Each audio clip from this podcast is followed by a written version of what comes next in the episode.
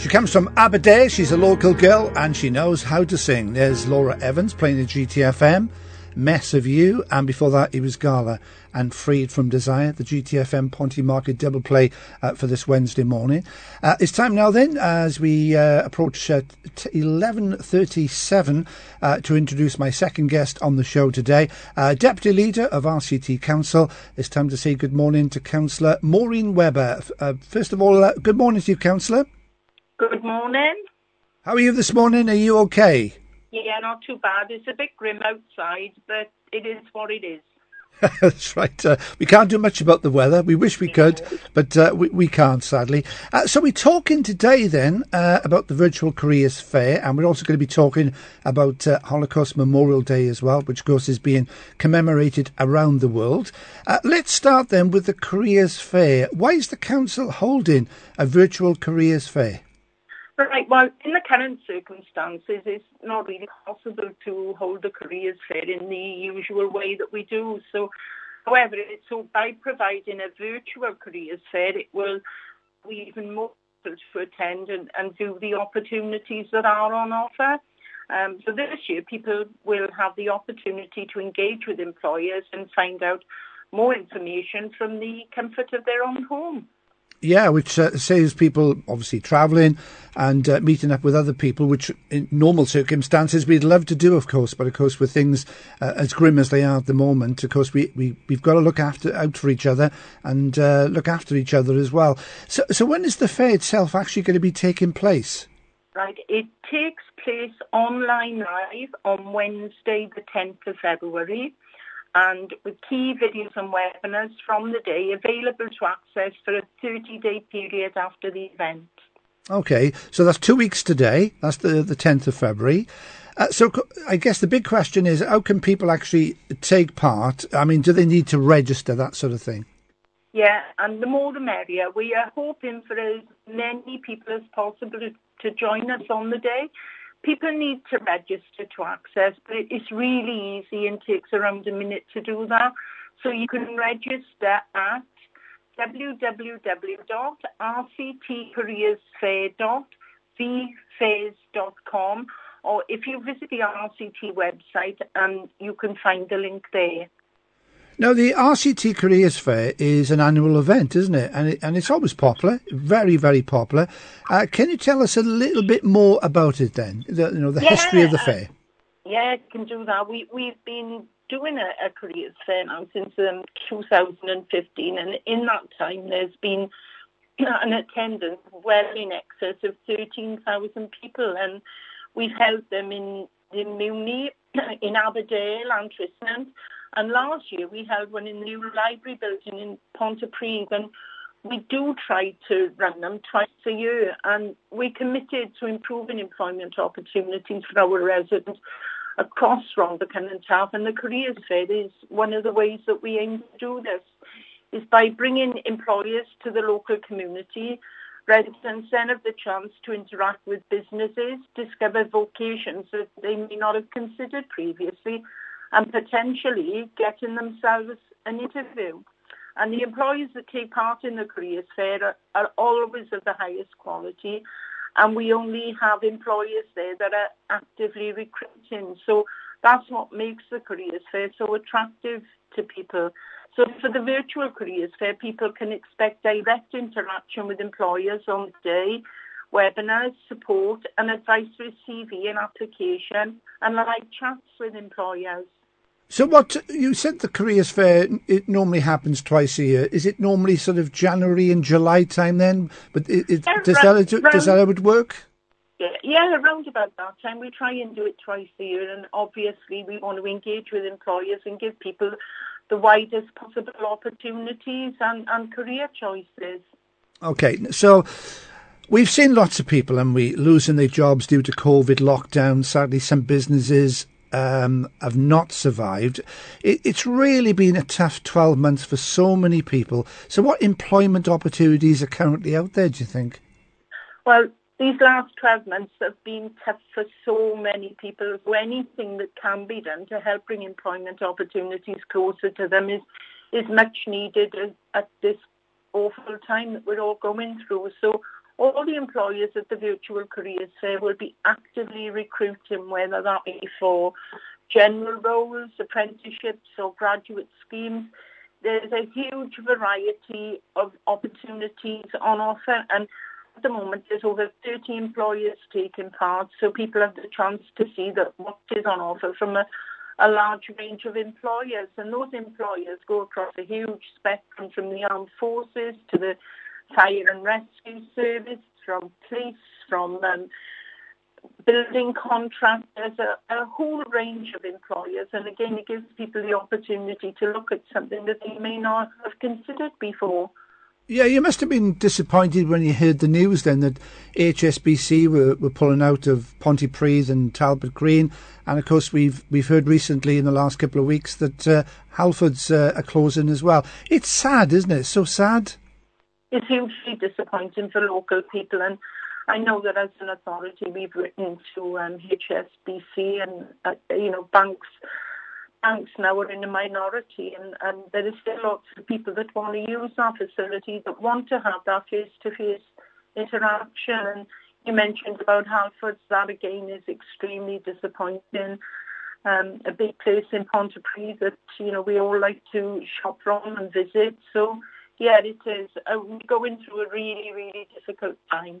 Yeah, because I mean, not everybody's going to lose their job. I mean, for example, my youngest daughter works for HSBC. Uh, she's worked in Pontypridd, uh, Katie, and uh, she's working from home permanently now. So one thing this pandemic has done is that you know companies have reevaluated, they've looked at things, and they've decided a lot of people can actually work from home permanently. That's something new. Yeah, we've done that as an authority and it's given us the opportunity, as you rightly said, to re-evaluate and, and people have been redeployed as well and, and there are different skills and new skills. But certainly I see the future being that they could possibly or probably be a blend of more people will work from home um, is, is given them the opportunity to do that. I still think it's important to some people that they have that social interaction of being able to go into work. So it is about having that mix and that blend and a balance and about re-evaluating and re-looking at at how we work in the future. Yeah, you're definitely right because I think it's good for people's mental health to get out there and socialise with people as well. It's very well saying, well, you can work from home. Yes, okay, you can. But I mean, if you're sitting there by a computer, your laptop, on your own, permanently uh, d- during the week whilst officially working uh, for your company. Um, you know, you, are not socialising with people, so it's not great for people's mental health sometimes, is it? It really is. I'm, I'm one of the people that, that are doing that at the moment is working from a, a screen um, most days of the week, as well as doing the community stuff that I do. But it isn't long term. I think that we all need that balance and that mix of yeah, it does suit people's life lifestyles working from home, but equally it is vitally important that we do have that social interaction and that we are able to communicate and mix with people. I think as human beings we are social animals and you know hopefully in in the near future that we can get back to um, being able to do that and being able to live a, a more sociable life and an open life. Yeah, which definitely. we can't do at present because of regulations, which we've got to adhere to. Uh, c- can you tell us a bit about the uh, the webinars then that will take place at this year's uh, event? Yeah, the webinars are a great addition for people attending the virtual careers fair, and they provide practical advice on guidance on a range of employment-related support and this will include things such as CV writing techniques, application form advice, um, application webinars and using competency frameworks which are utilised by employers, advice from training providers such as the Prince's Trust and Llamau, um, information from Careers Wales, Job Centre Plus, Communities for Work and also Inspire to Work. Um, so, can you tell us? Can you just remind us then when the fair takes place? I think you said it was the tenth, yeah. and people they do need to register to be part of it. Yeah, yeah, that's absolutely the case, and it's relatively easy to do. Um, I've given you the address, but if you also go on the RCT website, there are the details on there. Okay. Now, today uh, is also Holocaust Memorial Day, of course. Uh, can you explain how this day is commemorated each year? Um, I mean, I take it, is it on January the 27th each year, Councillor? Yeah, it is usually on January the 27th, and every year Rhondda Cynon Taf is proud to support Holocaust Memorial Day. Um, normally, because I hold the portfolio that covers that, that particular event, um, today I would be going to schools. We, we um, I go up to St John's in Aberdare. They usually do um, a Holocaust memorial event, um, and it's held in remembrance of a world that's scarred by genocide to remember the six million Jews murdered during the Holocaust, alongside the millions of other people killed under persecution and genocides that followed in Cambodia, Rwanda, Bosnia, Bosnia and Darfur. Yeah. So every year across the UK, thousands of people come together to learn more about the past and hopefully to take action to create a safer future for us. When you see those old, well, when we all see those old black and white films that were taken at the time, you know, you look at it and it's so hard to watch and it's so hard to, to even begin to imagine that, that it, it happened. It, it's, it's surreal, isn't it? Uh, it's so cruel and I mean, it's it's it's just a very very difficult watch. And of course, television today are covering it, and they're showing the old clips, and it's hard to believe, councillor, that, that that actually happened. It is hard to believe, but it did happen. And I think between 19, I, I hope I get these figures right, excuse me if I don't, but I think between 1941 and 1945, approximately 6 million Jews um, lost their lives. Um, through it. So it, it, it did happen. It's dreadful. Um, and unfortunately, it's still happening today, not to this, not on that scale. But that's why we, we only just don't have to remember, but reflect on what's going on today as well and try yeah. to stop that happening in the future. Absolutely. So what is the main theme of this year's event? Right, so the main theme of this year is to be the light in the darkness. It's a, a global declaration and call to action for Holocaust Memorial Day 2021. So it urges all of us to consider different kinds of darkness, such as identity-based persecution, misinformation and denial of justice. Also to consider the many different ways of being the light, such as resistance, acts of solidarity, rescue and illuminating mistruths and if I'm right, tonight civil buildings throughout the UK are going to be lit. Is it purple light they use? Purple. Yeah, yeah. purple is the colour, and hopefully our theatres will be lit up to to mark that.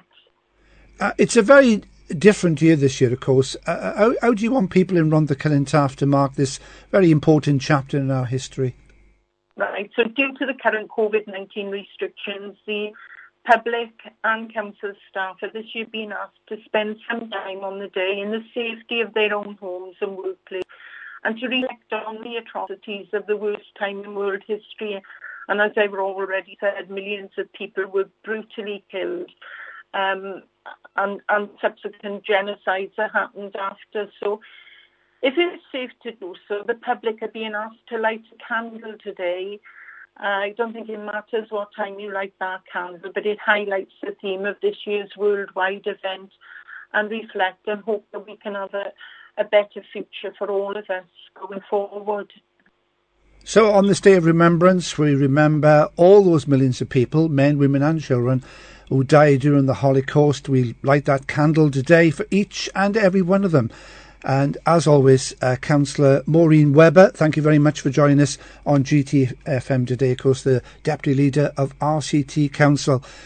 Uh, stay safe. Thanks very much for your time, and uh, I do hope that the uh, Careers Fair is very successful in two weeks' time.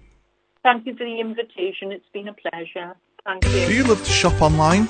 Well, did you know that you can support GTFM whilst fulfilling your love of shopping?